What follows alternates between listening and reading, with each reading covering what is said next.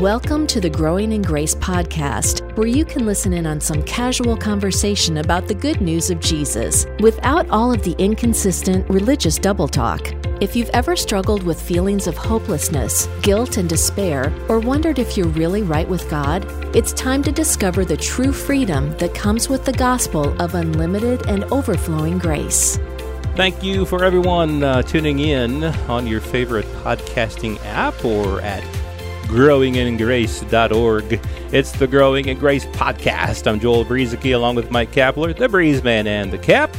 Uh, we've been having I what I think is a really interesting and fun conversation about the law. And uh, you know, Cap, a lot of times when we talk about the law, we're talking about how uh, we're not under the law. The law has no place in the life of the believer. Uh, but this series, this little series that we've done, I think this is the fifth one in the series. We'll probably wrap it up here. Um, we've been uh, coming from a different point of view, a point of view that we don't talk about a lot, that has to do with whether the law itself stands for any reason, for any purpose at all. Has it been abolished? Has it not been abolished? Does it still stand? And we've basically, uh, what we have shared here is that we believe through various uh, different passages from from Paul and even in uh, the words of Jesus and different places that the law itself has been abolished. It's been nailed to the cross. It was abolished in Jesus' flesh. It was nailed to the cross. It was done away with. It was taken out of the way.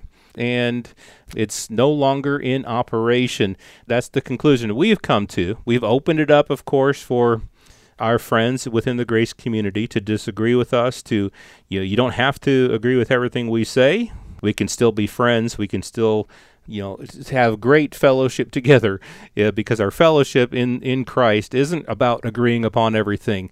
Our fellowship is Christ himself. You know, Christ himself is the bond.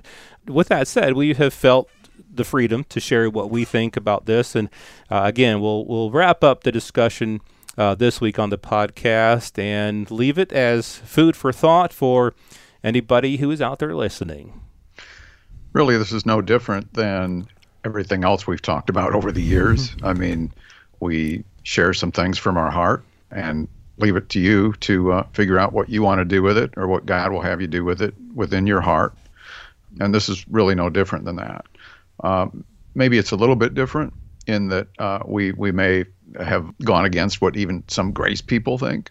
But even that's not entirely different over the years, Joel. I, I can mm-hmm. remember years ago talking about some things we were hesitant to talk about because we just didn't know how well it would be received. And, you know, we're kind of past all that right now. But yes, it doesn't mean you have to agree on everything uh, in order to have fellowship uh, with one another. Um, you know, uh, Paul had disagreements with even some of the people who were closest to him. And sometimes they went their separate ways when it came to ministering the gospel because back then, literally, um, you separated because, you know, we, they didn't have the travel and communication that we do now. But what what we're trying to point out here, uh, what I would encourage you as a believer in Christ, uh, as, as we talk some of these things out, and give a perspective that, that may be right, it may be wrong, um, to uh, be graceful in in understanding that we we don't know everything as, as Bible believers, and that's not really how we should be identified anyway. We're right. believers in Christ. We're not exactly. Bible believers. But my encouragement, Joel, would be for for those out there um, who are growing in, in, in, the knowledge of the truth and, and want to share this with other people and see other people set free, uh, free from the religious bondage that uh, is so dominant out there uh, in the church world and the world in general. I, I just I think we're having these conversations because we want you, as we do, to be as consistent and possible with this message of the gospel. And sometimes we just throw out some inconsistencies there by telling people, well, so if you want to minister the law, for example, to people, how much of it are you going to minister? You know, Joel, you mentioned, I don't know if it was last week, but you mentioned um, how Bibles are on top of tabletops, coffee tables, bookshelves, and everywhere uh, after several hundred years of, of a printing press becoming a big thing. It wasn't always that way. Yet, yet, how many So, so you could go look up in the Old Testament all, all the different laws, rules, commandments, and statutes from that first covenant under the law meant for Israel. You could go look that up. I wonder how many people out of the 613 commandments, rules, and statutes from the law within that first covenant, how many people have 613 of those memorized? Um, probably not too many. I think that's a, I think that's a safe assumption, mm-hmm. right? And, and so if you think the law is not abolished, that means none of it's abolished. None of it has been set aside.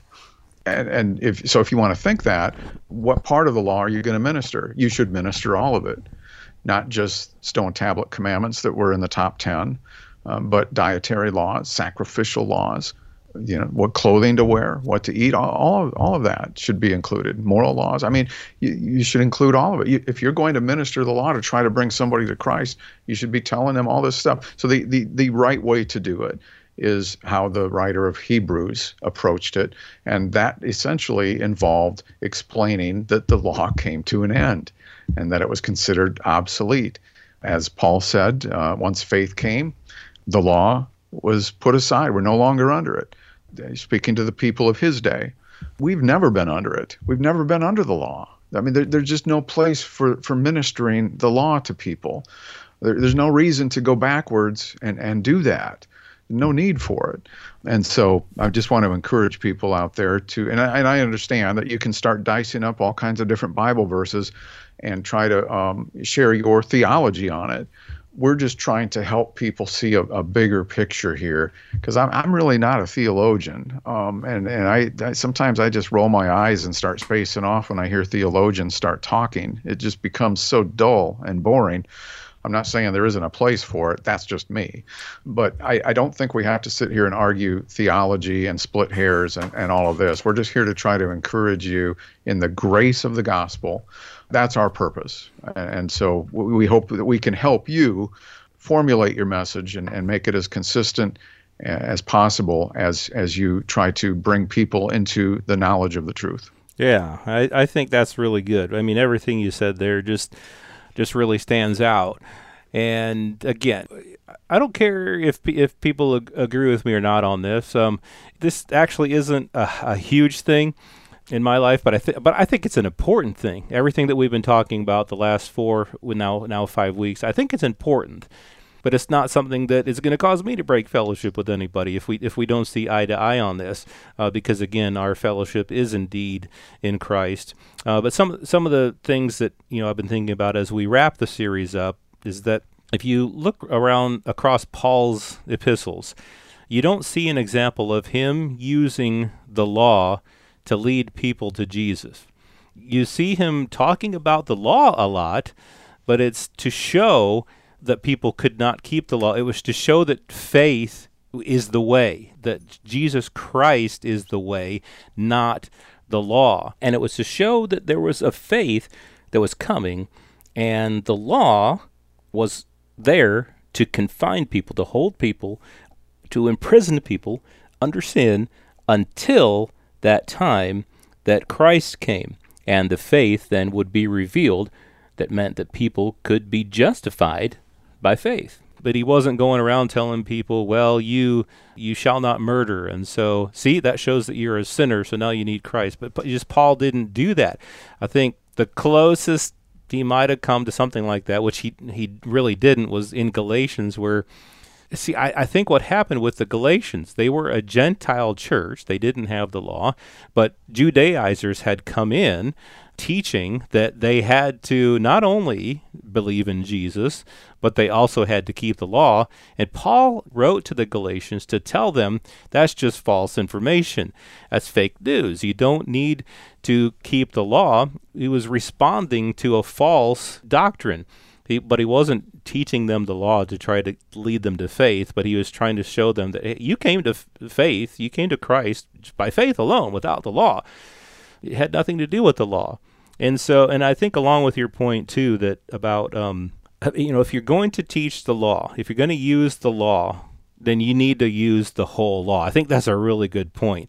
Uh, because, all right, let's just say a non believer, let's just say there's a non believer in a restaurant and and for some reason you know that they're a non-believer, or you talk to them and you understand and you get the understanding that they don't believe in Christ, and they're just ha- sitting there having a, a, a roast pork sandwich or or bacon. So are you going to say to that person, "See, you're breaking the law right there. That shows that you need Jesus." I mean, because again, the law was not just the Ten Commandments.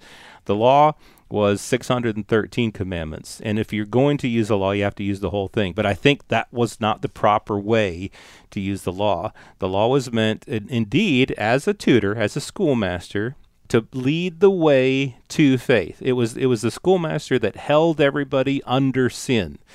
And if uh, we said that a few weeks ago, that um, if it wasn't for that, then then there would be no need for Christ. I mean, if the if the if all were not held under sin, then Christ wouldn't have needed to come.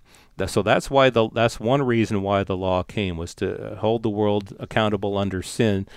And then what happened through the cross, of course, was that sin was then taken away. But it wasn't like, well, you need to use this thing so that people will see their see that they uh, need Christ. So anyway, th- some more thoughts as we wrap things up here, Cap.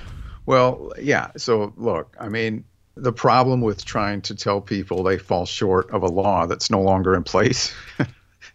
you got you've got an inconsistent message right there. Number one, um, and then number two, you're you're mixing grace and works. I mean, the, the ministry here is supposed to be grace. It, it's supposed to be Jesus. It's supposed to be by the blood of Jesus it's supposed to point out. Now, you can point out something about, like we probably have over the years here on the podcast, because uh, the writer of Hebrews, as we've given the example of, he, he lays out a, a great picture of how the Jewish people were stuck under a law of commandments that couldn't bring them the righteousness that was needed no matter how hard they tried. And so they fell short. Obviously, everybody has. I mean, like we've mentioned before in recent programs, uh, the entire human race was confined under sin, whether you were under the law or not. Right. Um, and so mm-hmm. you you've got a, a scenario where you're going to try and mix law and, and grace in in in a well-meaning way. No no question about it but you just don't have to do that. You can lay out the case that, look, uh, there's a covenant that, that God has established here, and, and it's by faith. The proclamation of forgiveness was taking place, something that didn't happen before the cross. The proclamation of forgiveness after the cross by the apostles going out to both Jew and Gentile. I mean, remember, Joel, when uh, James and Paul and Peter and the gang the, and the Pharisees, they all had this big clash at the church in Jerusalem. Mm-hmm. Should the Gentile, they had this controversial situation. Should the Gentiles be required to follow the law like what we think we're supposed to be doing. They most of those people still didn't understand that they were freed from it. Well, the short story is they came to the conclusion, okay, Gentiles were never really under it. We're not going to make them follow all these rules. Well, they go and deliver this news to the Gentiles, and what little they knew about it, probably since they got saved, right? since they became believers, what little they knew, uh, they were like, "Whoo wee." You know, Jed Clampett style. we're, we, we don't have to be under this thing. Oh, what a relief! You could just almost see them sighing as they as they were being told the news. We don't have to be under that thing. We can just live freely in Christ, and and that's what we can communicate to people. Right. That's it. That's you know that's really the bottom line is that you know life in Christ ha- has nothing to do with the law. The it, law, it, you know, Joel. It's it's. I'm sorry. It, it's mostly. It's really more about trying to tell them about their righteousness, um, right? And and uh, receiving that by faith, calling upon the name of Christ. It's it's not about the law and the guilt and the works. Yeah, yeah. Ro- Romans ten. You know, Paul in, all of his epistles he never said anything about a person needing to realize their sin in order to come to Christ. He never said anything about that. He, he talked about how the law confined the world under sin, how people were judged to, to be sinners because of the law, but he never said that that's that people needed to know that in order to come to Jesus. You know how it says in, in Romans 10, this is the word. The word is near you in your mouth and your heart. That is the word of faith which we preach, that if you confess with your mouth that you're a sinner, no, that if you confess with your mouth the Lord Jesus and believe in your heart that God has raised him from the dead, you will be saved. For with the heart one believes unto righteousness, and with the mouth confession is made unto salvation. So, okay, it's okay if you if you understand that you're a sinner, but the whole point here is that coming to Christ was never a matter of knowing that you're a sinner. I mean, even in even in First John one nine, the the point, and, and, I'm going farther with this than what I had planned on, but it was a thought that I had. So in First John, you know, we've we've talked about how it, uh, our listeners probably understand that it's a salvation passage. It's not telling Christians to confess their sins over and over again, but there were a group of people called Gnostics who denied that Jesus had come in the flesh, and what they believed was that all matter was evil. So Jesus could not have come in the flesh because flesh is matter and matter is evil. Uh, Jesus came as a spirit, and they believed that um, sin, they could do whatever they wanted with their bodies because all flesh, all matter was evil anyway. So they were sin deniers, really. And so what John was trying to do in First John was show them that, oh yeah, there really is such a thing as, as sin. But that's not the overall message. Paul never talked about confessing your sins in order to be forgiven and receive Christ. John brought that up to show those people the why they really needed Jesus Christ because there was such a thing as sin. It wasn't all unbelievers everywhere needed to make this confession of sin so that they would come to Jesus. Paul never mentioned that. Um, ever in in, in no. any of his epistles. So, well, and what what about the Philippian jailer, Joel? I mean, the, yeah. the prisoners escape. He's thinking of killing himself, and and he asks the question. Uh, I mean, you know, Gentile guy, never cracked open a Bible, probably never heard the law. What must I do to be saved? just believe on the Lord Jesus. Let's not overcomplicate this. Right. That's I mean, it. you don't have to do the sinner's prayer. Right. And we, we have, I like what you said. Let's not overcomplicate this. We've really made it complicated, you know, the church in general. And I think that there are a lot of law passages. Again, all, just about all of Hebrews and a lot of things that Paul said. But the purpose, again, was just to show why there was a need for Christ. Uh, but it wasn't to get everybody to confess this whole thing. And uh, the, but the the main confession is that they need Jesus. Con- Jesus is the confession to make. Jesus is Lord. We've done a podcast on that long a long time ago, yep. and we've talked about it too. That the one confession is Jesus. Jesus is Lord. That's the one confession, and you're saved. It's really that simple. But for the people who knew the law, like in Romans 7, Paul said, I speak to those who know the law. He needed to explain to them what the law's purpose was. But he never he never said, you know, okay, now here's what the law says. Now, do you see you're a sinner? Now you can come to faith. Uh, it wasn't about that. I think we've made that point. Cap, you think we're ready to wrap this one up? I think it's a wrap. It's a wrap. Oh, I'm hungry. It's lunchtime. I think I'll go have a wrap. You're you're gonna have a bacon wrap. I if, know you are. If I came to your house, I could have a wrap with the cap. you know, we used to have a radio show called that. Wrap with the cap. Yeah. That was before my time at the radio station. I think it was I've even before my time. No. I, I, would not want to listen to those over again. Had a different view, different different way of, of uh, communicating back then. Different I had a whole different say. perspective on the Bible, buddy. all right. Well, thank you all for bearing with us. Uh, we appreciate you taking the time and listening.